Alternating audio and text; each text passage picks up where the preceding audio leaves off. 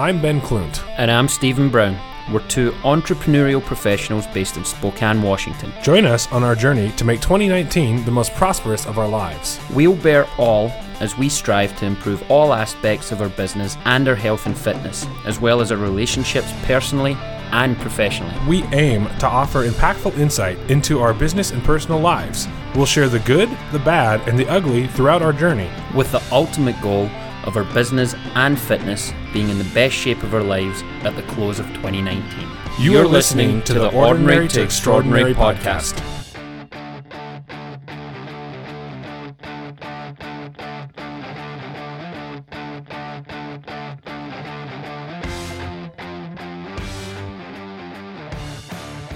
Levels look good? We're good, yeah. Good. Okay, we're recording from Mikasa today because I am home with a sleeping child. So if you hear screaming in the background, it's Steven, Tim, maybe Weston. I don't know yet. We'll find out.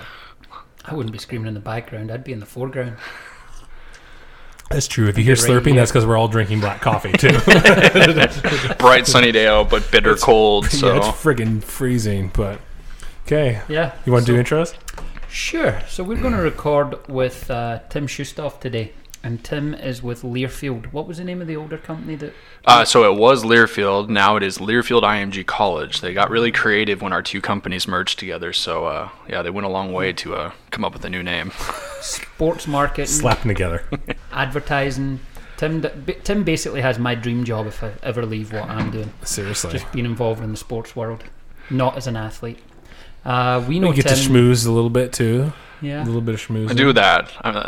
I'm, probably better at that part than my actual job, but they keep me around for both. That is so- your actual job, isn't it? Schmoozing. Yeah. for the most part, and Getting most of the time, people are like, "What do you actually do?" Yeah. Yeah. So Yeah, so I've known Tim for about five years. I think you might have known him a little bit longer, right, Ben? Probably. I don't know how long I've known anybody anymore for, but that's. I mean, It's probably about Spokane. right, Yeah. Mm-hmm. if you trace the lineage of all of our friendships, we've probably known each other our entire lives, I know. one way or another. I was so. thinking back to somebody the other day. I'm like, God, I've known that for 15 years. Like, oh my gosh, like 10, 15, whatever it was. It's like that goes quick. It goes quick. It's the case of Spokane, man. It's no six degrees of separation. It's like two at most. If, I've always yeah, if told that. people like you can get you can connect to the top of any company in Spokane between from one person away. Yes. You easily can. Yes. If you're not somehow, I mean, Yeah. I think even from outside, I think yeah. even from the outside the city with a little bit of effort, you can. oh yeah.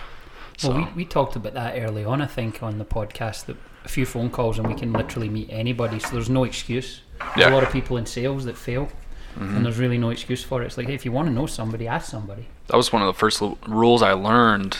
Was I was a horrible undergrad student. I, I had a lot of fun in college, mm-hmm. so I wasn't the academic type. And then I got out, didn't have any jobs or anything, and all my friends had these sexy internships and things that looked really good on paper. And I didn't have any direction, so I just started calling, you know, family connections and just said, "Can I buy you a cup of coffee?" Yeah. And to your point, most people in Spokane, especially a lot of great leadership, will say yes. They'll give you 30 minutes, even if it's just a phone call or like, I know a lot of leaders that just text, like, yeah, man, just tell me how I can help. Like, it's easier for me to text. And, but to your point, if you're willing to take that shot, there's more people willing to say yes than no. Um, I'd but it, it takes a lot to feel comfortable saying, you know, calling people like that. So, A lot of people assume they won't take the call. no Mm-hmm. is just not right now, yeah, absolutely. and things come full circle, and then people realize that hey, maybe I do have some time for you. So let's let's get. I want to hear from Tim what it is he does next. He said people ask him. All right. He does sparks marketing. And I have a general understanding of what he does. Yeah, so uh, so Learfield IMG College, we're uh, the nation's largest multimedia rights group in college sports. So what multimedia rights means is if you've seen a company at any sort of sporting event at any of our local colleges uh, in the state of Washington, we represent every university, um, Division One university. So signage at games, the radio networks, digital, so their websites, social media. So if you entered a, you know, you know to win tickets to a Zags game or to win uh, we're running a promotion with one of our partners right now at Eastern to win a TV. We represent the universities in selling those sponsorships. So the way the model works is Like an agent. close. we, we, it is well, it is a third party. So we, we come in, we talk to the school, and we evaluate what they're currently doing. We say, okay, we're going to write you a check. When we write you that check, we now own all of your marketing assets. Oh, wow. And what I'm tasked with is going out and making sure whatever check we wrote, we're making net money on top of that. So that includes managing our staff, um, managing our radio network guys. So it's uh, one of our radio guys actually coached me in football. And it's kind. I always kind of laugh and I'll mess with them a little bit. I'm like, yeah, you remember when you used to make me run those extra laps? Like, your paycheck might be a little late this month. Just saying. So, yeah, it's a unique model, man, and it's grown like crazy. I started with a small boutique firm um, that focused on FCS level schools like Eastern Washington, um, Weber State, kind of that that level. And we grew enough where uh, four or five years ago there was a consolidation in the market, and Learfield and IMG College, who were separate at the time, started acquiring these companies that had a nice little portfolio of schools. We got rolled into that. Where we were acquired by Learfield. And then continued to grow with Learfield, and then yeah, just in January we merged with our competition, IMG College, therefore the extremely creative name of Learfield IMG College. so Somebody could decide it was yeah, an ego thing there. we, we own an agency and, and an actual advertising agency as part of Learfield. Hmm. So I kind of laughed. I'm like, we have all these resources and all these creative minds, and we're just like, this is what we come up stick to it. So yeah, it's it's fun, man. It's uh, I got lucky. You know, Stephen mentioned this is a lot of people say sports marketing, and that's a lot of times people's dream job. But I was an average student. I just got I volunteered a ton right out of college, and I met a few people, and I moved away for a year and a half, and I got a call out of nowhere just saying like, got a chance in sports. It's sales. It's entrepreneurial. You're not locked to your desk. And at the time, I was working in retail banking, and I was counting down the hours, minutes, and seconds every day because I just wanted to go out and build a business, not wait for a business to come to my desk. So, Mm-hmm. Isn't that the best choice you ever made? oh yeah, it's it's funny. I You don't miss retail banking ever? not quite. No. well, and even when I think back, even when I think about it, I was listening the other day to you um, when you guys recorded with Brooke, and you were talking about how people. Mm-hmm. Such a troublemaker. she is Brooke's a character, but we were talking about you know having that when you look back at jobs and like the decisions you made and I- and like had okay did I make the right decision? And I was like have I ever had the same thoughts I had when I was in banking? Like was have I ever been counting the minutes and seconds? And you guys talked about sales like when you miss that big sale mm-hmm. like how much does that suck? And those are probably the most down times is when that I've been like mm. crap that's this huge deal I've poured a ton of resources and time into and then it, it doesn't hit and you're like, oh great, I suck at this job. Should I even be doing this job? And it's like reality, your your one splash, your one win is going to outweigh your ten no's, and you got to be okay riding out those no's. And that's where, to your point, is easily the best decision ever because the highs are higher than I've mm-hmm. ever had in retail banking. How bipolar do you feel in this job? Sales makes you feel so. it's I mean down. that's the thing, man. I've but I've had great leadership in my career that has always reminded me that like yeah, it's gonna suck some days. Yeah. Like you're gonna have some days where you go home and it's gonna like I take my sales really personal too because you guys know Spokane. It's not sales, it's relationships. People, uh, you know, I was watching. Um, I watch it every couple times a year. The Simon Sinek Start with Why, like the Golden Circle, and I was watching it the other day and I was thinking about that. I was like, yeah, like people don't buy what you do; they buy why you do it. So when you get that, when I start to feel like insecure, like oh, I'm the worst salesperson ever. No one, no one wants to do what we're doing. I'm like, all right, that's not really it. It's like sometimes it's just not the right timing or the right asset. So what do you person. do in some of those situations where, because I mean, we've talked about this before, where each of us have our lows, right? Mm-hmm. And are there certain things that you've found that are helpful that you've started to do during those times when you feel low? You know, Yeah. maybe lost a sale or whatever it is. Yeah, you know this. Uh, let's see. Earlier this summer, our sales cycle works pretty heavily in the winter and early summer, just because it leads up to football season. So I had a huge deal I'd been working on for almost a year. Got it to the goal line, and then they were like, "Oh, leadership's changing. Uh, we might look at a new direction, but we're still excited." I'm like, "Okay." Uncomfortable. talk to them another week, and then they're like, oh, you know, we're, we're hitting pause on everything. And I was like, oh my gosh. And I think the thing, I used to take it way personal and get, I used to struggle. I mean, I just used to shut down. And, uh, you know, Stephen and I were talking a couple weeks ago about uh, fitness and like, I'm on my second time losing 40 plus pounds. And I think a lot of times what I would go do is like, I'd sympathy eat, you know, go grab some McDonald's and a McDouble or whatever. and I realized I'm much better getting busy. Like when I'm down, I'm much better if I just like write down a list of like, okay, call 10 clients that you haven't talked to in a year or, you know, start knocking out projects that you need to get on top of. And it's like the more I can preoccupy myself is the better I can dig out of that mm-hmm. hole. Cause I think a lot, a lot of times the sympathy route just digs deeper for me. Yeah, it's and it's your own thing. I mean, I do Yeah. too, right? It's like you sit there and you just let it fester. Yeah. It's just like It oh, impacts I do your other not stuff, need too. idle time. I do not need idle time. Yeah. That's the worst thing for me as well. Like when I'm in my own head, I need to, and it can be that you're not even getting busy doing any work. You're just getting busy doing something, whether it be the gym, whether it's surrounding yourself with friends. Go but for double a down walk on things that are good Yeah. for you, right? Yeah. To your point, mm. a walk. Like there's days in the office where I feel like I'm just not getting anything done, and the first thing I'll do is I'll just throw my coat. I mean, I'm lucky to work on a campus, so you've Yeah. got this beautiful to campus. So I'll just I'll just take a walk, not even to any specific place. I'm like, all right, I'm gonna go walk through the football stadium and Yep. just get ideas, start thinking, take some. Um, I'll do like a voice memo on my headphones. I'll just walk and listen to music or a podcast and just go, and then start saying things to myself, and then I can go back to the office. I'm like, all right, all that stuff's cleared out. Let's get focused Mm-hmm. again. So, but it's hard. I mean, you definitely have high highs and some low lows. So. I was telling Steven, he's like, "You got some, any questions for him or particular things?" I was like, "Yeah, um, uh, you got the job, you lost the weight, now you got the girl too. So I- I did, on the engagement, dude." Yeah, uh, like any That's good salesman, I outkicked my coverage. yeah, buddy. Yeah, you, it's, you're about to marry up. Welcome to the welcome to the I was club. gonna say, man, we have a we had a coach that I used to golf with, and he always I we you know he was a great leader. So I'd ask him like, how do you hire coaches? Like, how do you identify talent? And one of the greatest things he ever told me was he's like. Well, I look for one thing with coaches, and I was like, "Well, what's that?" And he's like, "Can they recruit?" And I was like, "Well, how do you know if they can recruit?" And he goes, "If their wife is better looking than them." That's- So I'm like, "All right, Yeah. I got the fiance that is well beyond my looks, so must be a sign of the direction in life." So So we talked about weight loss. You said second time around losing forty Yeah. pounds plus, and you're looking great, by the way. yeah. I think I, I think just before you started going to Orange Theory, I, Mm-hmm. mean, I, I ran into you and you were at your heaviest, and I was like, whoa! I was yeah, taken aback because the way you look now is how I think of you. Mm-hmm. What other than just feeling all right, I'm too heavy. What prompted you to get back in shape? What You was know, the what was the, What was the catalyst? Yeah, I- uh, so Haley, my fiance, is a fitness freak. Like she's like she she has very good motivation because she'll challenge me and push me and hold me accountable in a way that I'm not necessarily good at. I think both times that I've lost weight, I've had that like epiphany moment where you just see yourself in some way and you're like, what the hell? Like, come on, man. Like, uh, the first time I lost weight, it was New Year's and my parents hosted this big party with all their friends and uh, I just remember like eating a piece of pizza, like going to go to bed and like brush my teeth. And I looked in the mirror and you know it's that January first, the new you, and I looked in the mirror and I was like, come on. And I was always afraid of the scale because I'm a big guy and I can hide weight. When I tell people what my highest weight was, they're like, no way. You know, you were you weren't never that big. I'm like, I got a lot of places to put it. Yeah. Like when you're six four, you got I can hide it.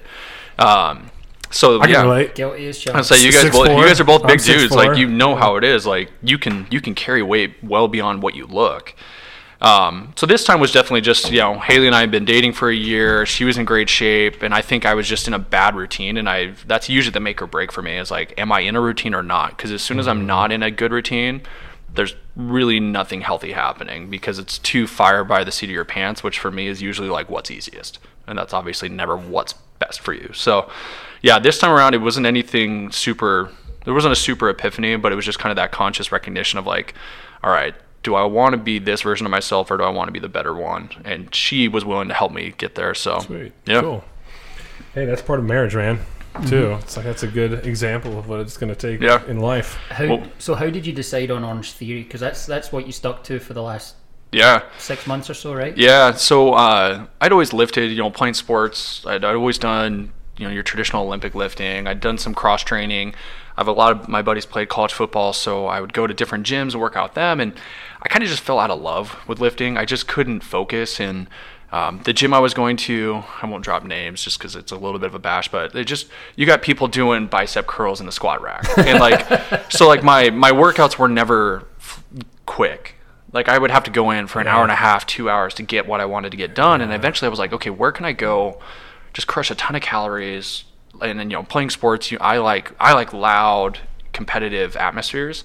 So Orange Theory, they're blasting music. They're yelling at you to do to whatever the next station is. No, it's, it is a lot of middle-aged moms, but it's like, hey, if that lady next to me is rowing harder than I am, I need to go. I need to get, you know, I need to pick So it what up. is the so there's classes. Orange Theory Mm-hmm. is classes. So what are you doing in the classes? So there's three stations throughout. So you're either on the weight floor, the rower, or the treadmill, um, and you rotate throughout class. And there's different formats, but it's a mixture of different movements on the weight floor, which is traditionally just barbells. Um, Okay. You have some band work, you have different body weight work, and then the rowers, you're rowing. So different Which intensities, different distances and time.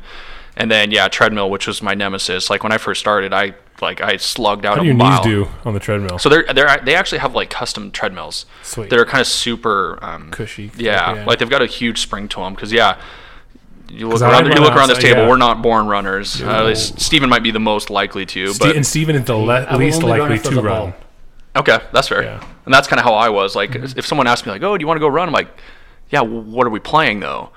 um, so that's where I kind of that was kind of like my hill that I wanted to climb. Was like, okay, I want to become a runner. So I started running on the side too, just because I was like, I want to get good at the thing I suck at. Because when I first started anywhere. class, I was like, well, that's the thing. When we travel, we got a bunch of our administrative staff when we go to football games across the country. They're like, oh, I went on this awesome run. I'm like that sounds great in theory, but I don't want to go because I'd be embarrassed. And now I've been running, and uh, I was training for a half marathon. and kind of fell off, but like I still run, and uh, it's good for my dog too. He's a little, he, you know how people always say your dog looks dog like your owner. Tank, yeah, you yeah, Yeah. My dog that, that is named Tank and is a tank.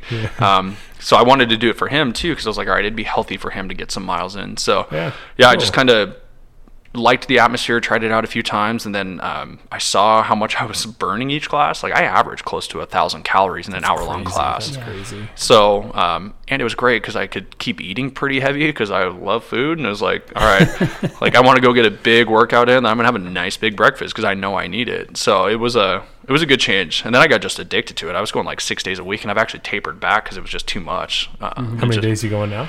Uh, going five days a week, but I'll, I'll mix good. in other classes. I'll go to a spin class, or I'll do. I try to get back into yoga too, just because I've got bad hips and I know how flexible I can be, but I also see how little flexible I am now. So it's kind of trying to find that balance. So It's a major focus of mine. My flexibility now from where I was a year and a half ago is night and day. yeah, well, it's a big key to athletic performance. I mean, that's the way I look at workouts too. Is like I don't want to work out just to be in shape. I still want to be athletic. I'm not going to go and try out for a team or something, but I'd like to know that I can still compete in some way. If you ever so. want to see Steven cry, tell him he doesn't seem very athletic. That's like his worst. I've seen his dunk video. video, so Uh, when people say you're skinny instead of athletic, I'm like, no, I don't want to be skinny. yeah. I just I don't want to be that gangly. I, I want to look athletic, and Yeah. I think I'm I'm getting there. We're working on it. No, you're getting there. yeah. You got the good jawline going now and everything. Yeah, I'm. Yeah, I'm you're like me, man. It, it fills out in the cheeks. It starts to round out the face. So as, the more you can bring that back, I, I'm a fan of it too. When I can. You talked about hiding it. My heaviest was just over 250, Yeah. and I'm 6'1". So 250 at 6'1 is fat. Yeah. There's no there's no two ways about it. You're obese, and it was all around my waist. Mm-hmm. But I would wear things that would pe- people didn't believe that I was 250 pounds. So this morning You were was your heaviest. That was higher than me. 200.8 this morning. God, Nice. you killed So- it, buddy. And that's not all this year. This year is it's like 30. The two places that it shows you you hit the nail on the head: the cheeks Mm-hmm. and all around the waist. It never showed in my legs. It was always still athletic, and I was in denial. I, I'm sure you had the denial as well. Where Oh, you're for like, sure. I can still run and jump and catch and throw and kick, and and then you, you just have that epiphany moment in front of Well, the he, mirror. he's a like, no. you're a wide. I mean, like you're broad shouldered too, so you're a big dude too. So I mean, I I wouldn't. I'm playing the the weight guessing game now in my mind. I'm like, I bet you Tim's two thirty seven to two forty range. Yep. yeah, right on the Yeah. money. So at my highest, I mean, I think before I started Orange Theory, because I, I worked out a little bit when I was trying to lose weight, and then I was like, I got to change something. Like going to the gym the way I'm going right now isn't working. So that's when I did Orange Theory. But I think my highest, I was close to 290, and I Were that was my whole. That was always my thing too. I was like, I cannot be closer to 300 than 200. Like if I had a standard I had to set, it'd just be always being closer to 200 than 300. And for uh, for a while there, I was too long, too close to 300. Did your back and joints and stuff hurt too at that point, or still young Uh, that it didn't?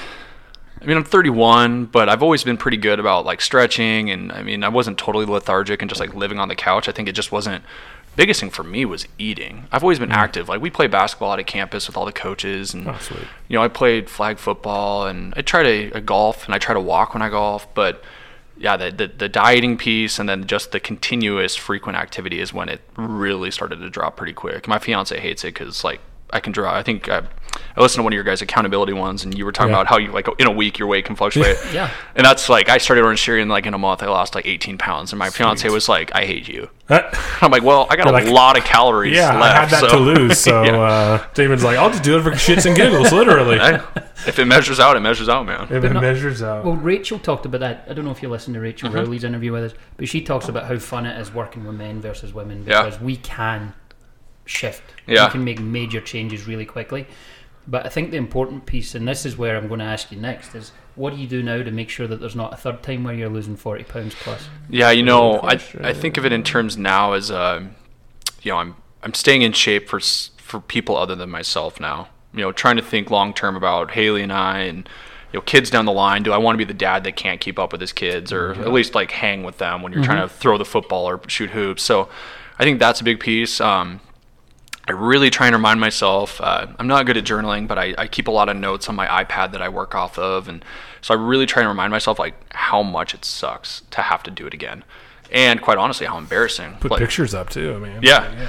And I have we you know I, I did progress photos and stuff like that, but like to remind myself like how much did it suck to have to learn how to get in shape again. And it's like it's daunting. I mean, the you get hooked on all the good food that you love, and then you're like, oh great, so I'm not eating that every day. It's like no, you're gonna eat you're gonna eat a salad for lunch, and you're gonna have chicken. You'll have a protein shake. You'll be full, but it's not gonna feel as good as full off a burger or whatever. And Yep. you just have to own that. and and so So true. Steven's smiling over here. like, yep, it sucks. I say that as we're gonna go to the country club this afternoon and golf and drink some beers. So Oh, we're at? The Kalispel. You are? We're Good. playing a winter league, so Who are you playing with? I'm playing with my fiance. We're in like the mixed couples league. It's in the winter simulator You guys league. live north or something? She is. We're like we're does. like the Romeo and Juliet of Spokane because I'm a South Hill guy. So like coming out here is like Canada to me. So Mm-hmm. Dude, that's like me and my wife. She grew up. I grew up Green Bluff, and she was far side of the back hill. Oh, yeah. South Hill. So back to South Hill. So it's like we'll end up north just because good Haley's. man. Yeah. Well, and her dad's a land developer out here, so we hopefully want to build eventually, and just you know, if I can keep the membership at Kalispel, that'll that'll keep me happy. I, So. I have rules Heck on yeah. golf. 60 degrees and sunny, or I'm not playing. Oh yeah, we're playing simulator. So this It's is indoor, indoor. Yeah.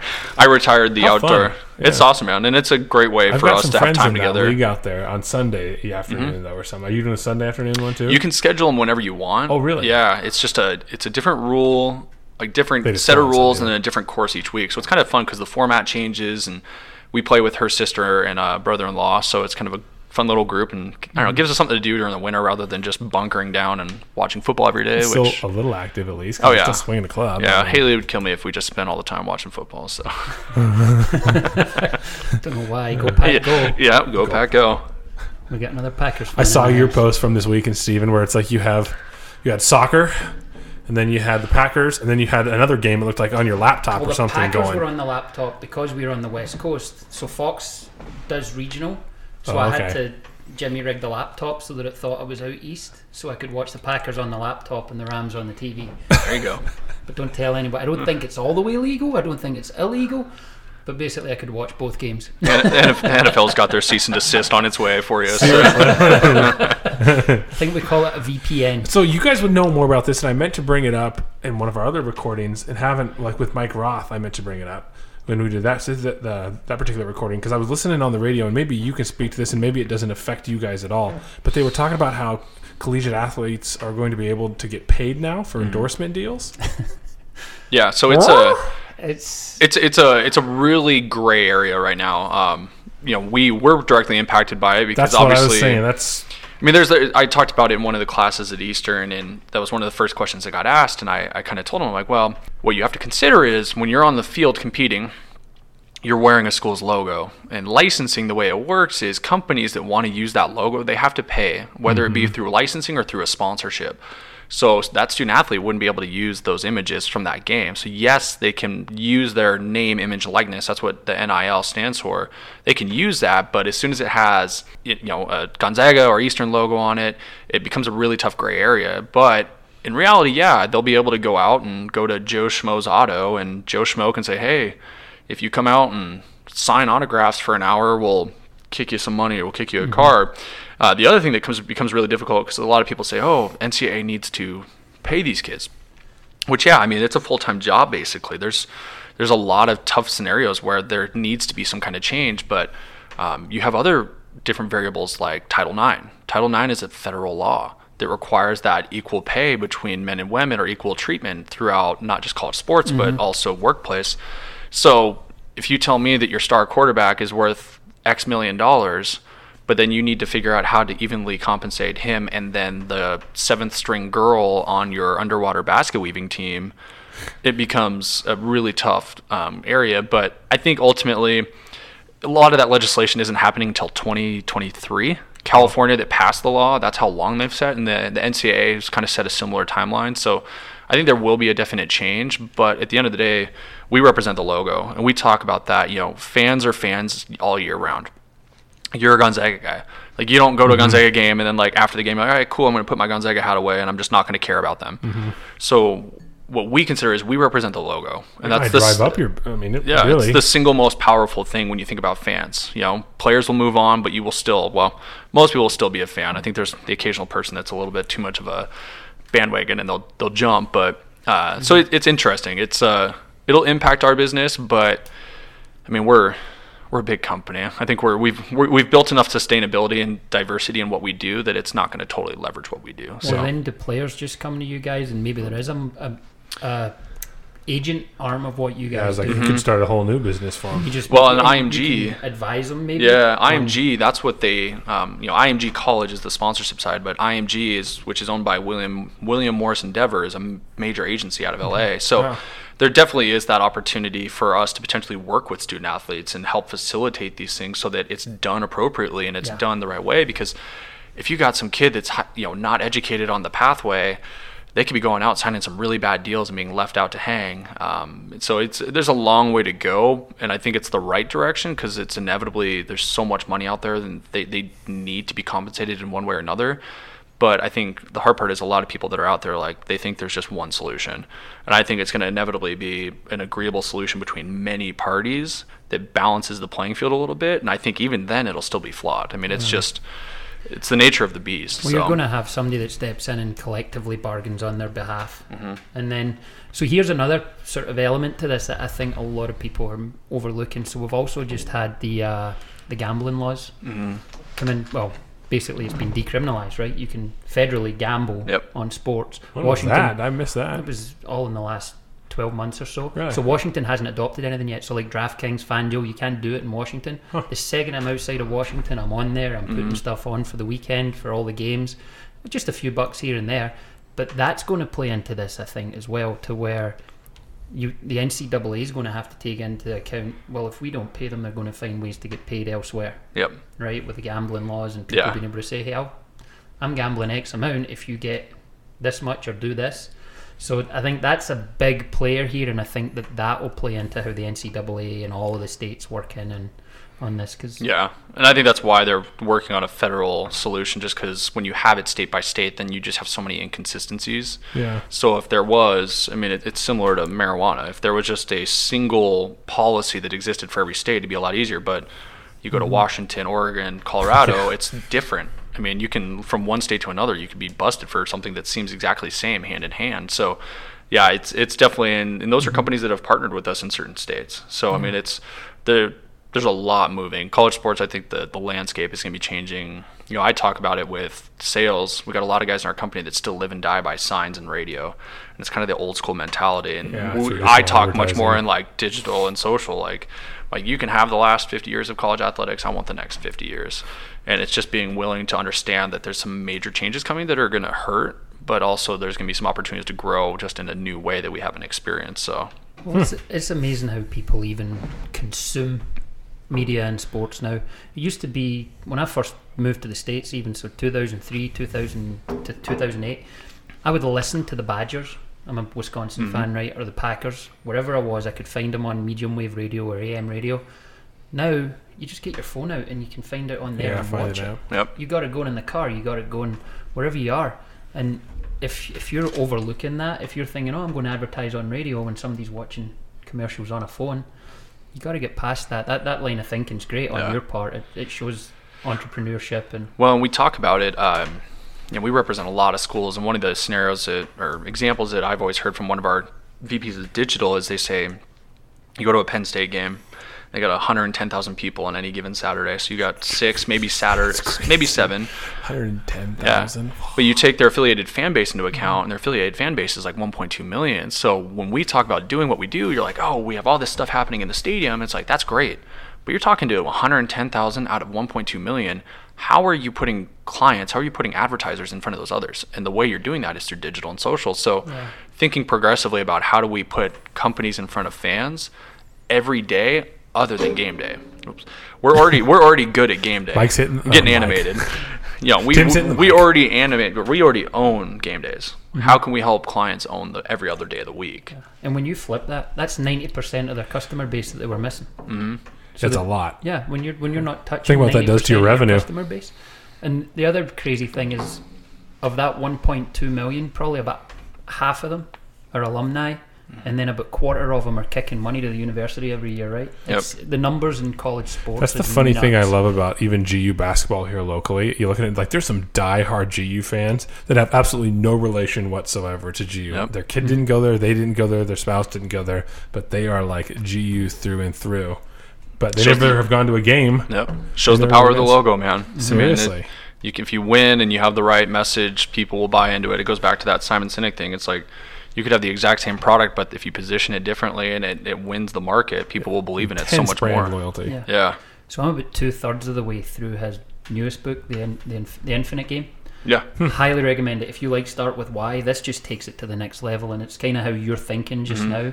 You're going, what about the next 50 years? Yeah. How, how am I going to make sure I'm relevant? How am I going to make sure that I hand this off to the next person in Yeah. 20, 25 years when I'm when I'm super successful at it? And It's an infinite game. Infinite Game, yeah, you can listen to it on mine if you want. Um, he's a rock star, man. I've loved everything he's written, all of his videos. He started his own company, and he's going on a tour this 2020.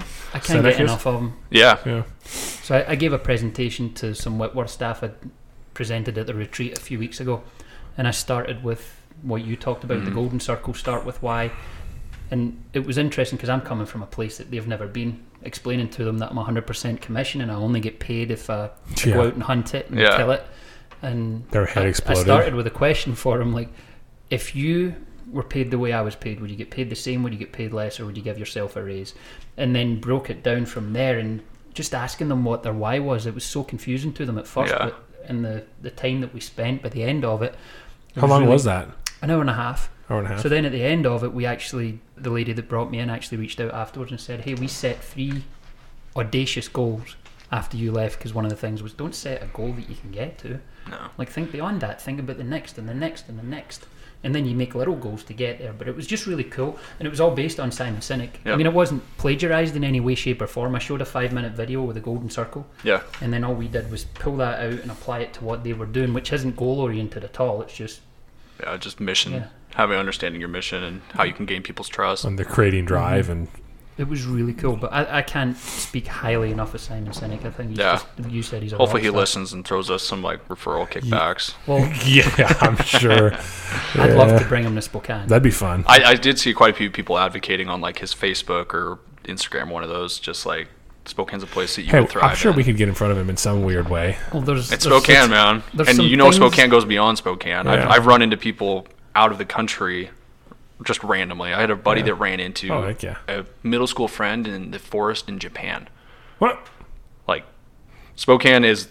It, Yeah. It's the biggest little city that you will ever experience. Totally so. agreed. The soccer world's made this country tiny for me, and then similar to that, I was in New York City with my parents March for St Patrick's Day, and I'm sitting in a hotel bar. Did I tell you this? No, when we I don't back? know. I don't think and a so. girl walks in, and she's. I see her from as far away as the the far your far, and she's walking, and I'm just like, "Is that Louise?" And she's looking at me, and I'm looking at her, and she just goes, "Stephen, what the fuck are you doing here?" and I grew up with her, went to school with her. We were friends as teenagers. Haven't seen her since I was 20, 21. And she's living and working in New York for the Daily Mail, and we walked in Oh the my same bar. I'm gosh. sitting. I thought she might have been part From of Scotland, Because my you parents mean? were there with a bunch of people from Scotland. Oh, Yeah. okay. So I thought she might have been part of the group, and she's there with her. yeah. But that stuff happens everywhere, and you just have to be aware of it. Like Yeah. if you're walking through Denver Airport, There is nowhere safe in the world that you can go and not Can't- get. you Yeah, can't you always got to be on good behavior. so I know you travel a lot. Yeah. How many times have you been walking through Denver Airport? Because everything connects through Denver from Yeah. Spokane, and you see three or four people that you know, and Oh, you yeah. say hi, and you're in the, the line for McDonald's or whatever, and just like, oh hey, It's, uh, but we're not eating coming- McDonald's anymore, right? Unless we're getting a Still eat grilled chicken McDonald's. salad. I still, I still, I still eat it too, man. I just make I sure just that I've earned yesterday on the way back from Walla Walla. I was in the airport at. Uh, I was just in Vegas last week for work uh, and came home. I was Mm-hmm. in SeaTac, which ironically Haley and I were going to Seattle the next day. So I was like, I don't even know why I'm flying home. I should just not get on my flight. And it was a quick connection, and she texted me. She's like, "Oh, thanks for giving me a heads up. You made it. You know, you made it to Seattle." I was like, "Sorry, I ran into six people in 15 minutes between my flight arriving in Vegas, and my, my flight leaving for. Spokane." And I was like, "I wanted to call you, but Spokane invaded." Like, and then given it's a Spokane flight, but Yeah. even for one night in 20 minutes between flights was like I was like, "All right, that's that's a lot." That is a lot. Six people. I, There's, don't I mean, there's half a million people in Spokane County when you factor in all the other little outlying areas. There's Yeah, the probably valley, Liberty But I'm talking when you go Sandpoint and Kellogg. Oh, you're talking the region. Further, Yeah. Walla Mhm. Walla. Like you're probably closer to a million, right? When you factor in Pullman and everything, Oh, and you get on a flight. Yeah, you you think you might run into somebody, but you're in California. well, if you're gonna do Walla Walla, you're gonna do the Tri Cities. You're well. I mean, you're Yeah. definitely. But that's, I mean, I think it's testament that we've all had that, that we're doing something right in our Mm-hmm. careers because you're like me, you want to know everybody, what Yeah. they do, Mm. who they work for, how do you get to meet them, and then the It gets a little upstairs. creepy after a while. I found out the other week, when we were in Walla doing some wine tasting, I found out that, uh, like, oh, you know, uh, the people we had just stayed with went home because they had two kids, needed to go take a nap. So we went wine tasting with Weston, which is, and there was another family there who had their kids, and they're like, oh, great, we're not the only crazies that bring their kid wine tasting.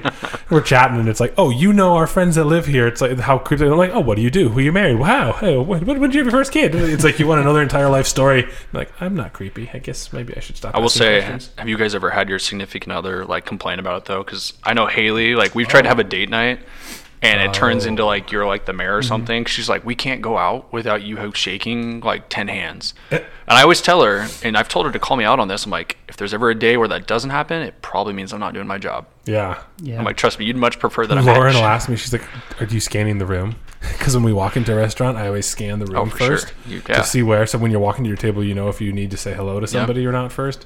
And then ask for a table in one of the corners of the restaurant. That's just from watching too many spy movies. You can't ever have your back your back to an exit. I back into parking lots, back into parking Yeah. spots, quicker exit. It's all strategic. So imagine this. Imagine that, but then couple two more things. The fact that you work in the restaurant industry with a lot of bars and Yeah. restaurants as, Yeah. your, as your customers.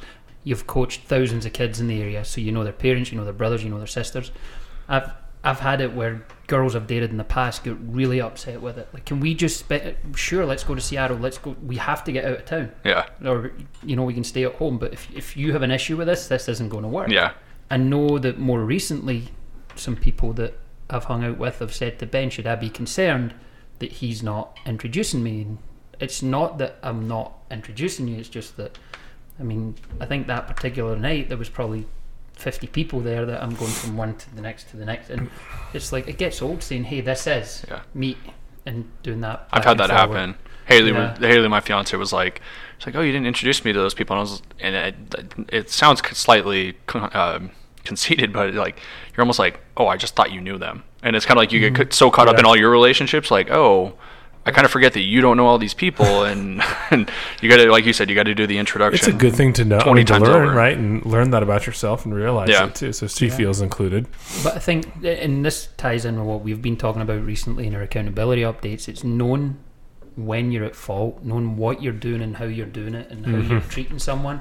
Sometimes you're oblivious to it until Yep. they, Yeah. they check you, right? To get called out. Like, I'm going to be more cognizant of either, you know, kind of putting a barrier up and being with you so that other people can't enter our space, or we're going to make a point of introducing you and including you and everything. My wife called tough. me out. I told you she called me out on on bugging him about his relationships. Especially like, on here. especially on here. is what was, and I was like, "What the?"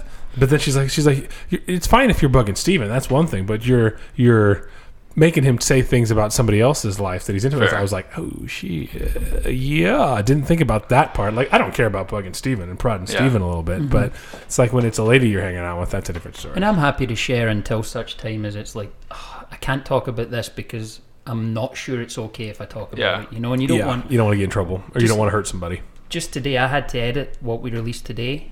I got a message this morning, kind of like, "Hey, you said this and this. You asked me to put," and it was a part that had been heavily edited. So you removed some of the context.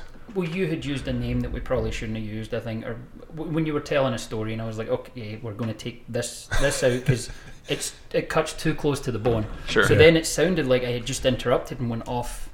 So I, I don't know if you remember, but I was like, did you get a new watch? Oh yeah. Well, the way it cut, it was like you were talking about something really deep, and then me just going, "Oh, did you get a new watch?" And it sounded kind of like uh, I just wasn't paying attention to you, or acknowledging you, but there was a whole Did somebody call you was- out on that? All thing right, you're anyway, supposed to be Ben. yeah, so there was like, and I'm, I'm working on this, and it was like a whole 30 seconds that had to be cut, but I couldn't cut it to the point that it didn't sound like just me changing direction completely. And I, when I did it, I meant to, hey, if you listen, and I didn't, and So the whole somebody sent you a message saying like you Yeah. didn't. Uh, the whole changing directions thing. Uh, when I did my MBA, there was this really uncomfortable practice where you had to stand like face to face with someone, and they had to tell you a story, and you had to 100% intentively listen to them without thinking about what you were going to say. And you know, being in rapid fire businesses like we all are, you want to be prepared. Like you want to have your next your next comment or statement ready. And I just remember thinking like, like they'd say something, I'm like, oh yeah, we could talk about this, and then I had to re- like, I'm like, okay, listen to what they're saying, and I still struggle with it. Like you're talking about, like it's it may sound like you just changed directions, um, but I do struggle with that. Just in meetings, especially, like you get so excited, you hear like a key word that triggers, like, all right, they said this, and you know, it's kind of that whole what's their pain, and I've got the medicine kind of sales approach, and you go so quickly into the solution where you miss maybe something else they say, and that's one thing that I I try to be better at, and I probably should, you know, talking about relationships. That's definitely like listening attentively uh, to my significant other, but it's just one of those uh, one of those hills you continue to climb. And I don't think I struggle with it in the business world. I think I struggle with it in interpersonal relationships. I think, and I've been single, quote unquote, for better part of 10 years. I've been in and out of some things here Yeah. and there. But when you're around guys, I think it's very different. You're always trying to, you'll start telling a story and I'll jump in and then you'll take over again. And, you know, it's got kind of boisterous and Yeah, and then that's not the way it can be in interpersonal relationships with a significant other. Like you said, you you really have to. Okay, this obviously means a lot. I have to not necessarily hold eye contact, because there's just more to it. There's mm-hmm. that's friendships staying too, though. there's staying involved after you've been told something and sort of trying to follow up on Mm-hmm. it. I guess that's the part that I've been negligent in and that I need to be really, really aware of because I don't. I, I said this to Ben when we talked about this, and we're getting deep again, but.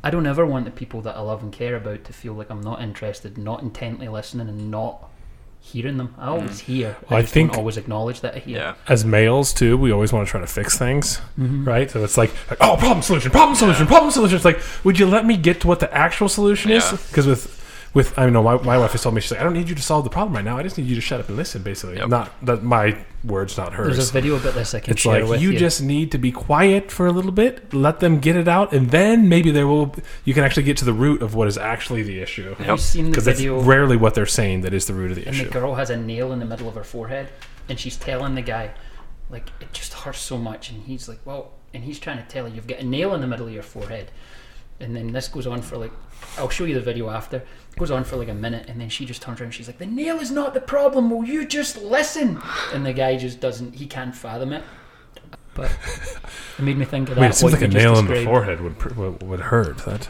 Uh, Mm-hmm. maybe it was holding it together. yeah maybe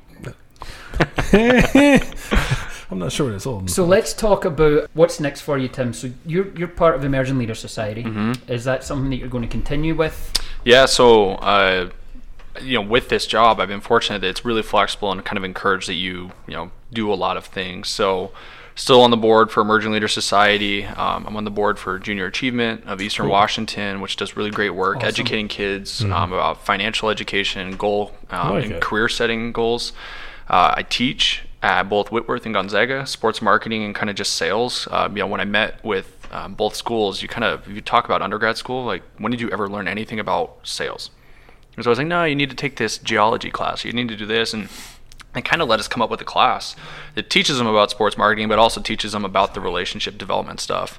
Uh, so doing that, I think you know, for me, I, I'm fortunate enough that I got into this industry at home. A lot of guys get into our company, and you got to move to so and so Southern State Community. College in the Yeah, middle of nowhere, and then you work really hard to hopefully come back home. You know, find a job at the school you want to be nearby. And um, I'm a Washington State grad, but uh, you know, being at Eastern Washington, it's a great product. I mean, we're perennial football power. Our basketball team's picked to win the league this year. It's a great university that's um, really innovative lately. You know, they got the project with uh, Vista and the Catalyst building. So I think for me, man, it's just it's continuing to grow. Uh, I think I'm I'm scaling back a little bit of my participation in some stuff just because I've done too much, and that was mm-hmm. when I was single. Mm-hmm. I was like, yeah, pour mm-hmm. yourself into it. You like do everything you can to be the best you. Now that I've got a significant other, and I'm just trying, you know, trying to take better, better care of myself, because I think there was a point where I was so focused on professional Tim that I kind of forgot about That's like a rite personal of Tim. passage in sales. It's Yeah. like hitting that point where you, I started to learn to say no too. I think you've probably done that at some point too, where it's Yeah. you're just so into your career and trying I think to you, build it. you get to a point too where you don't have to stretch yourself as far. I That think when you're younger, yeah. you're like, I got to do everything to cover my bases. Now that you know what your bases are, you can be like, okay, I really love this. I really care about this. Um, you know, and you kind of start to pour yourself more specifically Mm-hmm. into specific buckets. So. Yeah, for me, man, it's just continuing to work hard. You know, our company's growing like crazy. Um, I don't know. I love Spokane. You know, Yeah. people are always like, "Oh, you want to go to, uh, you know, Alabama or some major institution that we represent?" And I, I'm I'm not enamored with the flag. You know, a lot of people just want to sell Texas, they want to sell Alabama, and that's cool. But you know, that comes with some really specific lifestyle. Um, you got to move to those places. You now also have to basically go to every sporting event, whereas you know we don't really have any major sporting events in the spring. So I get to take a breath in the spring and teach and get into golf. So to me, the flexibility I have right now is really ideal because if I go anywhere else, it, it changes and that impacts everything. Your So future wife is here, her Yeah. family, and both got family here. Um, And do you want to start over with a new network in a new place? yeah. I mean, that's the thing is, uh, I've taught people have asked, uh, I've had different job opportunities come up and like, what do you want to do? Like, and I've never, you know, my, my fiance, she's, uh, worked for an ad agency. So she's a really talented in advertising and marketing. And then she's in real estate now. She's got very tangible skill sets. Whereas mine, I was gonna ask where she's at now. yeah, yeah, she's- so she's okay. at Plese Realty. I don't, you know, if Oh, they owe you guys some sponsorship money, just let me know. But Yeah, there you go. I'll chase them Yeah, down. tell Kim to write as a check. Yeah, so, um, Plese realty, yeah, not printing. oh, aren't they the same? related. Okay. Yeah. Same family, but not the same gal. I don't Yeah. think. yeah. So yeah, I think for me, we could go for them too. I mean, why not hit them both up? All right. but uh, yeah, I think for me, it's like I think I could take my ability to build relationships into any industry. That's kind of always been my forethought. So if I ever get burnt out on sports, I've talked about it. I'm like, there'll be a day that I just want to be a fan again. Like, or I want to wake up on a Saturday and like not be in a rush to get to campus. And like, I'm, I'm on any given game day, I'm out there about 7:30 and we're done at like six. And during football season, you're working about six days a week. I was gonna say you got long weeks. Yeah, you make up for it in the summer. You know, you take a Friday off, you take some extended weekends, and it's uh, we're we have a great policy and kind of like just know where you're at. Yeah. Like, all right, should you be going on vacation now? Like, are your sales numbers where they need to be at? And I've always been been a big believer in that. I'm like, I want to go on vacation feeling good, not worrying about coming home. Yes. Yeah. And uh, so yeah, I mean, It's always I nice to get a sale right before vacation. Oh yeah, or just set a benchmark. Like just write a number down and be like, hey, when I we went to Europe last year, and I was like, when we go to Europe, I'm turning everything off, including my brain. Like I just don't want to think about this stuff. And I, I had a number in mind, and I hit that number like the day before we left. Oh. Because even in my mind, I was like, this number has to be in our CRM. It can't be a verbal. It can't be someone mm-hmm. like, okay, we'll send the contract to your back. I'm like, no, we got to have this on the books. Because I don't want to come back and be thinking like, oh, are they going to sign it? And is the contract lost? Or You know? worrying about it when you're gone or something. Yeah. So oh, That yeah. trip looked awesome, by the way. You did Barcelona and Yeah, we did saw some Barcelona. games and- Yep. I told uh, Haley, she, this is why she's great. I told her I was like, I want one day. I was like, give me a day at Camp Nou. Give me the Barcelona match, and it was their last match of the season. And Andres Iniesta was retiring, so it was like a huge, huge experience. I told her I was like, give me that day. and The entire rest of the trip is yours. Like I'll do whatever you want to do the rest of the trip if you give me the one day. And thankfully, she was she was really excited about it too, and we had some really um, awesome experiences. But yeah, we did the Spanish coast, we did Paris, and so yeah, every, she basically challenges me to get us back there as soon as possible. So I like it. I like it. I like your appreciation of soccer. We talk about it a lot. Yeah. Obviously, Chad's doing great work out Yep. there at Eastern where you are just now, and I just like that you're not one of those football guys that looks down on it. You actually appreciate the athleticism and, and how great a sport it is. oh man, once you get into it too, you can appreciate it so much more. Once you understand strategies and just different. I mean, the way Barcelona plays compared to uh, you know a Man U or someone like that. I mean, just strategically how differently they operate and how they, especially because they're, I mean, you know this, but it's a club system. Yeah. So that's taught from when you're a toddler to an adult. to bottom. Um, one of the guys that scored for the Sounders on Sunday was raised in um, uh, La Masia, which is like the, the kids program for Barcelona. And they talked about how he scored a goal. And they're like, he was raised in the Barcelona system, so he plays between the lines. And like, that's why he can create space the way he can, because he doesn't play the way other guys play. So once you get into that stuff, it becomes so much more than people thinking, oh, 1 0. Wow, how exhilarating. Like, well, when you understand how many opportunities there were in that, mm-hmm. it's totally different. So. And, and a lot of people don't like soccer because there's not enough goals. And it's like, look, Not enough goals. you, you can you can watch a no hitter in baseball and appreciate that, right? Yeah. And it's the same thing. It's like there's there's little nuances that once you understand the sport, you actually understand what's going on and what happened and how a, a nil nil game, a zero zero game, can be amazing to watch as a fan, as a neutral Yep. fan, or even as a fan of one of the teams. And what what Seattle Sounders have done is they've built a fan base, and it's amazing to see. yeah. I still struggle to watch it. It's terrible to say, but you've been to Europe, you've mm-hmm. seen it. It's just not the same product. It's not the amateurish or same something, game. or what? It's I. It's in ad, it's in admiration of what the big leagues are still. We're still a generation away in the US from having. Although Pulisic finally figured it out, well, they're finally putting him on the field. Yeah, He's got five he goals in, like, was three raised in. Germany, so he's another true. one that's. There's just a different way of playing the game. Hmm. It's there's a there's a patience and a an understanding of space. You said playing between the lines, a spatial awareness. That stuff just isn't here yet. Tactically, you're still a generation behind in the US. Interesting. U.S. soccer is still very much so blunt force trauma. I could still go back to the soccer world and make a lot of money. It just frustrates the crap out of me. I don't have the patience for it anymore. We added it to our list of things we're going to get better at. Yeah, we had uh, Steven, that's not true. See, he's impatient about being impatient. Always right you go. me. Jeez, it's too much fun. Sometimes I gotta poke the bear. I can take it. I know you poke me enough too. Don't make that. Too. well, you, you had to look at me in a weird way right after I said make that too. everything didn't. I? Uh, So- see, see, making a What poking. um is there a dream job in this area or are you Having come out of school with zero direction, and like, you know, I mentioned like all my buddies that had like these cool internships. It sounded like, you know, on paper they were like what you Yeah. should be doing. Um, I've never really had a dream job because even when I got out of school, I didn't know what my direction was. Like, I knew what sports marketing was, but I never thought I'd be in it. I've hmm. got I've got buddies with sport admin degrees that sell insurance and stuff like that. I mean, they. Hmm. So I, I think for me, I measure myself by my relationships. So if I can continue to build meaningful relationships and build impact, whether that's you know in the service I do in the community and you know the teaching at schools or you know, ultimately in my job, I think that's just kind of following wherever that direction takes me. I mean, natural fits that always stand out is like okay, relationship management. You end up in banking or fundraising or something like that, and I don't. I don't mind those. I think mm-hmm. there's some really great leadership at banks that I know. I mean, we all know a lot of great Yeah. leaders in banking here. So, I think yeah, just writing it out and seeing where I feel the most, where I can deliver the most value. Because I think even I could go sell phone books, and if it was meaningful to me, I'd be happy. Yeah, That's so- cool. I like that. That is great. Talk about. I want to know a little more about the teaching. So you're teaching at GU and Whitworth now. You said sports Yeah. marketing. How'd you fall into that? Like, did someone like say, "Hey, Tim, you'd be a great teacher. Come teach with us." Well, growing up, I always had people like, "Oh, you'd be a great teacher," and I, I just, like I said, I just got through school. I got Yeah. the, I got the piece of paper, and I was like, "Okay, cool, I got it." Um, but then I, I kind of went on my revenge tour, and I was like, "All right, I'm going to do my MBA." My revenge tour. Yeah, because I was like, I was such a bad student, and you know, you go into interviews when you're young, and like people are like, oh, what was your degree? And I'm like, I was a general studies and Spanish degree. So I You were went what? back to general studies and Spanish. Si habla español. Sí, habla español.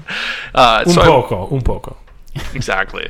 So I went back to school at Whitworth and did my MBA, and I, I crushed it. Had a great GPA. So then um, Whitworth, through their accreditation program, they were down some marketing classes, and once you have your master's, you can go back and teach as an adjunct. And I'd stayed close to the program, and they were like, "Well, you work in a really unique industry. Obviously, it'd be a great draw for students. I mean, you put sports on anything, and for the most part, a large percent of Yeah. students are gonna be like, "Oh, okay." They also probably looked at it like, "Oh, easy A." Um, so Whitworth invited me back to teach, and uh, I was terrified. They Really? they uh, I was like, all right, I'll do it. I signed my contract and all that, and I was like, all right, so you guys got a syllabus? Like, what are we doing? And they're like, they sent it? they sent me a blank syllabus. Like, hey, here you go. And I was like, oh, are we what book are we working off of? And then and it was great because I live for practicum based education. If you make me read and regurgitate, I'm the worst student ever. Mm-hmm. But if you tell me a real story about how something happened, Yes. I'm all in. So that's they let me build it. Oh, cool. So we talk about um, you know different trends and innovations in my industry as far as advertising, things like that. We talk about what professional teams are doing, challenges in the marketplace, um, but kind of linear to it. We also do sales. So I bring in my actual clients, and these students meet with them, and they have a you know, fact find, you know, a meeting where they sit down and say.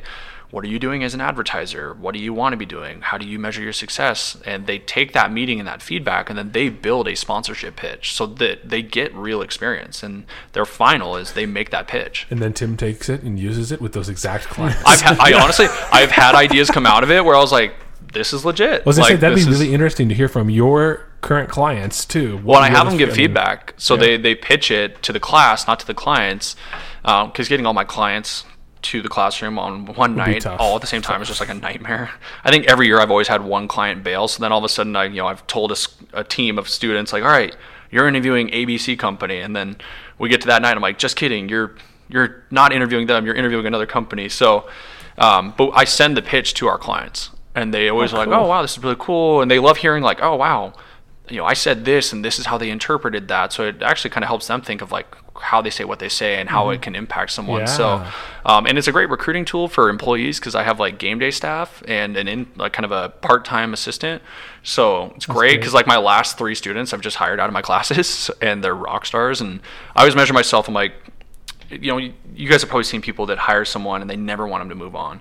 Like, I want you to be successful with me. Yeah. And I've always told every single person that's worked with me, I'm like, I want you to be so good I can't afford you. Like, if I'm doing the right things and if I'm leading you in the right way, I want you to come to me someday and tell me you got a job offer that I can't even fathom offering you, and I want to wish you well. Because I'm like, if you're not getting better and you're not growing, that's a measurement of me too, not just of you. Yeah. So I've been fortunate enough that every one of the, the kids, students that works has worked for me has come back like after a year, year and a half, and be like, oh, I got this huge job. The girl that worked for me last year played soccer at Whitworth, and she was like super apologetic. She's like, oh my gosh, like I really want to stick with it, but I got this job offer making like this amount of money, and I was like. Yeah, you it. need to go. Like you need to take that job and go because you're not gonna make that for a while here, and you're really talented in whatever direction you go. Mm-hmm. So you need to go. Take So- that opportunity while you get cool it. that you've managed to loop it all in together. So basically, it's like a constant cycle. Yeah. That's Yeah. probably one of the reasons you want to. Be Yeah, well, here. it, it balances too. I mean, it's uh, like I said, the flexibility that I have permits it. Uh, you know, there's other jobs that I could take in Spokane probably that Well, wouldn't allow that. that you know? banking type thing. I mean, Yeah. that's Yeah. not. Shady, but you get today off, right? one of the things, You're saying some of the leadership in banking. I'm like, I know some of the same people that you know, and I bet you I know who you're referencing.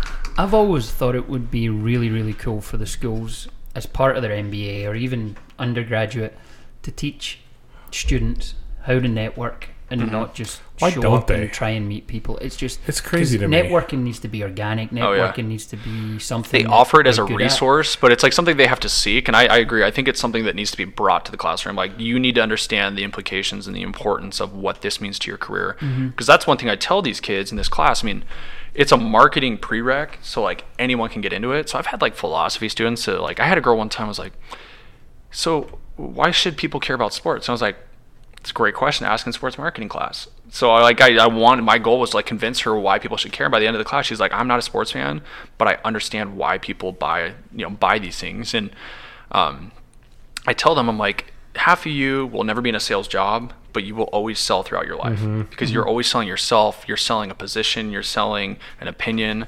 So understanding how those relationships work and how they can be impacted is as important as anything else you're going to learn. And I think that's like networking. They have to understand the importance of it. So It's like if you can understand sales in like a basic P and L statement, You are now a small business owner. yeah, you are sought after. You are Yeah. the talent. The key word is always relationships, though, right? Mm-hmm. Networking Yeah. shouldn't be called networking; it should be called relationship relationship building, building. yeah. You know, go out and meet people. It's funny, and though. Be authentic. I was just at Whitworth uh, in a panel for their business club. I'm not sure mm-hmm. what it's called there, but they were talking about like how do you network and like what are some of the groups to go network in. And I mentioned Spokane Professionals and just outgrow. It's like they don't. Or maybe they do, and I just don't know. But it's like, do they put on networking opportunities for kids at schools with outside individuals to come in? Like, yeah, they have like the. I mean, they have the mock interviews, stuff like that. They have different mingles with different clubs, but do, nothing organic the way we've all experienced. Like SYP, ELS, like those are those are naturally organic experiences. Yeah. Like I always think of like both of our events. You guys have probably seen this, but like there's the people that just come to build relationships and do it organically, and then there's mm-hmm. like the the guy that comes in with like 50 business cards and he's like, "Hey, you want some of this?" And you're like, "What was your name again?" And you get an email the next day like, "Hey, Seriously. it was great talking to you." Or they Like, connect you on literally LinkedIn. said hi and bye. Yeah. Yeah. And I was like, I, I know you gave me your card, but that wasn't necessarily like consent to like pursue me as a client. So I do not need your carpet cleaning services at this moment. Just let me. If I have more than two business cards in my pocket at any given time, that's a big deal. Now, I'm a little different. Like you probably need to give yours to some people, Mm.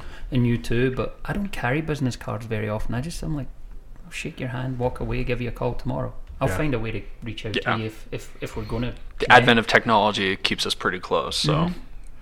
Well, to that point, it's like LinkedIn, Facebook. How we talked about one degree of separation. yeah. Yeah. Like, hey Tim, met this gentleman yesterday at one of your events. How would I get in touch with him? And I'm sure you could tell me how to get in touch with him. I had one today. I had a buddy of mine that's opening a business. Uh, that's already an operating business, but they're opening a storefront downtown. And You know, Steven's going to bring this up later about. I'm sure. credit card He's like, all right, I processing. need to get that guy's info. Yeah. Uh, but they were, but they they loved some artwork done at Baracho. You guys know Jeremy. Yeah. So the guy's like, hey, you know Jeremy, right? And I was like, yeah. And he's like, I love the murals they have. I want to find out who did that to see if we can do Hefferson. some. Yeah. So see, one degree of separation. Yeah. So they were like, "Can you connect me?" And I was like, "Yeah." And like literally within a matter of five minutes, I think this guy Hefferson, uh, I think the name I was just sent just said Hef Cell. So I just like forwarded along, and then like a matter of five minutes later, they were talking the about getting this job set up. So I was like, "Yeah." I mean.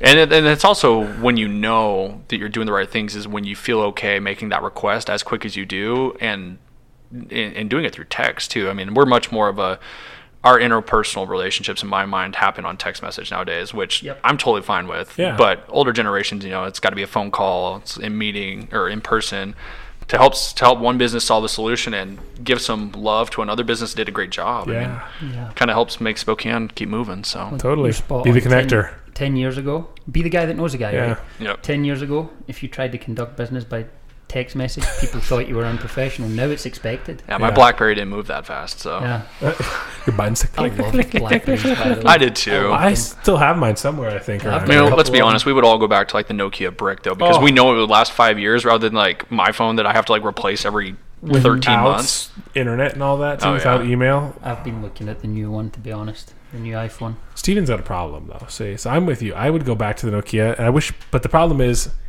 everyone else still has the smartphone. Yeah, they Everyone depend on you expect- having a smartphone, not you depending on having a smartphone. Yes. Yeah, and Exactly. to your point, you talk about the uh, the digital age and how to market and how to be there. You have to be there. You You have do. to be- have the Especially in sales. Well, we always we always tell clients, you know, when we talk about who our competition actually is, it's not the teams around us. It's not you know Eastern versus Gonzaga versus WSU. Um, it's Facebook and Google. And what we tell them is, you know, when you do a generic Google search, if you were, you know, for you, if you're looking for payment services, but they just typed it in generically, the, the person that's going to come up to the top is the person that pays the most to be at the top. Mm-hmm. But if we do our jobs appropriately and we tell them like, hey, Heartland's doing these things, Heartland's doing this, Stephen Brown, and they Google that rather than a generic one, what we have done is help position a company in a better position than just a general Google search. So that's when we talk about technology and understanding how to leverage it for a business and how to position yourself. It matters because it's, it's a pay to it's a pay to play playground. And if you're not telling your story, someone else will tell it for you. Yeah, Look at that. spoken like a true marketing guy. Yeah, look at that. It's like So- he teaches That's why they, classes that's or why they pay me the medium average bucks. So Yeah. the medium average. Last question from me, and I don't know if Ben has anything else. I asked this to Mike Roth as well. Legacy. What do you want your legacy to be? you know, being from Spokane, um, I think for me, I would like to know that my name or my impact is several generations down the line and not just in my family. I'd like to know that I created some sort of impact in people's lives, whether that's as a business leader, um, as a as a community servant in different ways. I just want to know that I've done something to make my community better because, um, you know, it's Veterans Day, the day we're recording, and my grandpa's 94 years old, served in World War II, and I still run into people that are like, "Oh, I worked for your grandpa, or I knew your grandpa," and he was in Spokane, Seattle.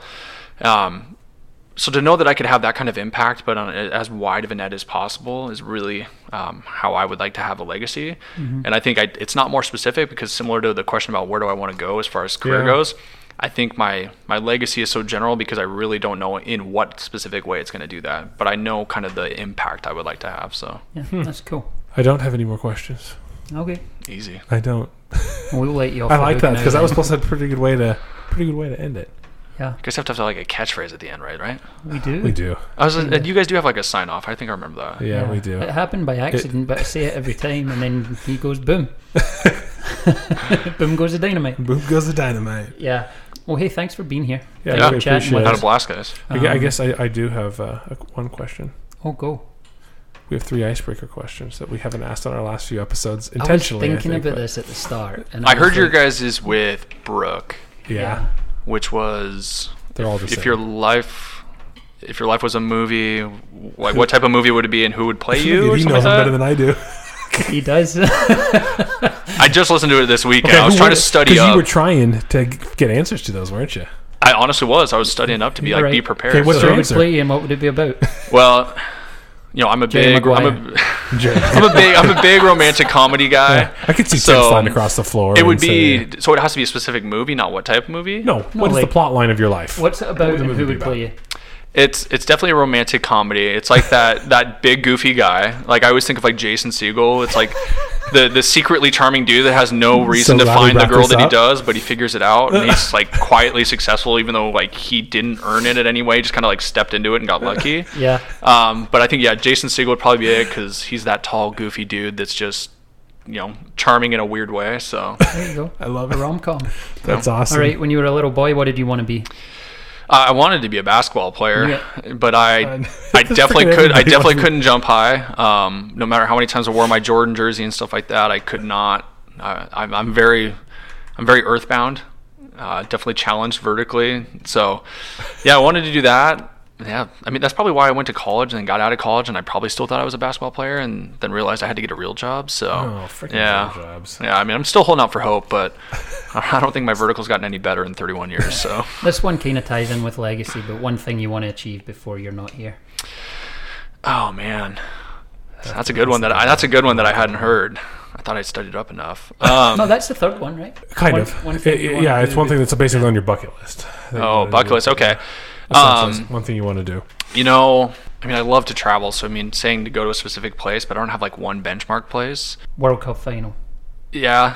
Although World Cup finals seem to be keep going to places that like you really don't feel super. Want to be in the US mid 2024? 2000 Yeah, yeah. I Yeah. think That's it. Um, you know, my I, I love like family legacy, and I love understanding where you came from. Um, my grandpa migrated from Russia with his family. He was raised in, raised in San Francisco, one of eleven kids. So I'd love to go back to Russia and just see where he's from. We have distant, distant relatives that produce um, luxury vodka. It's Shustov vodka, Oh, and we used to import it when you could.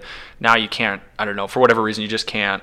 So we have some of it that we drink as a family every year on the holidays. Potato and- vodka. Yeah, Yeah. Yeah, and so we Vlad's drinking it all over it's there. uh so yeah I'd, I'd love to go back to there because i think you know storytelling is such a key way you know that's how family legacies were originally Totally, you didn't have any measure you didn't have physical things you just had the stories of your family so to understand his stories for me would be really cool and then to Your obviously grandpa's be, still around? he is yeah, nine, turned 94. 94 last monday Still took him to dinner had his two martinis and Sweet, inhaled a giant prime rib steak and yeah i mean he's, a, he's a beast man. He still goes to the gym like a couple days a week so it's pretty and we talked about why I stay in Spokane and why I do i do. It's because like I look at him and I'm like if I could be half the man that he is like you're living good so. Yeah, no kidding, yeah I'm lucky. Very fortunate. He got his family around too to take him out for Yep. his birthday. That's pretty cool. There But- you go. Well, we made it through without Weston waking up. He's just We asleep did. He's down still sleeping. Thank God. I'm looking at the monitor here. Still Yeah. sleeping. Sounds There we loud. go. Yep. If you're still listening to this, we'd love you to rate us and review us on the iTunes. yes, whether it's we five will. stars or one star, we just want as many reviews as possible.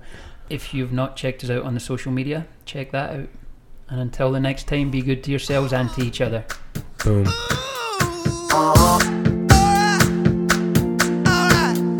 I've Got nothing to show, just climbing this rope right here. And if there's a man upstairs, he kept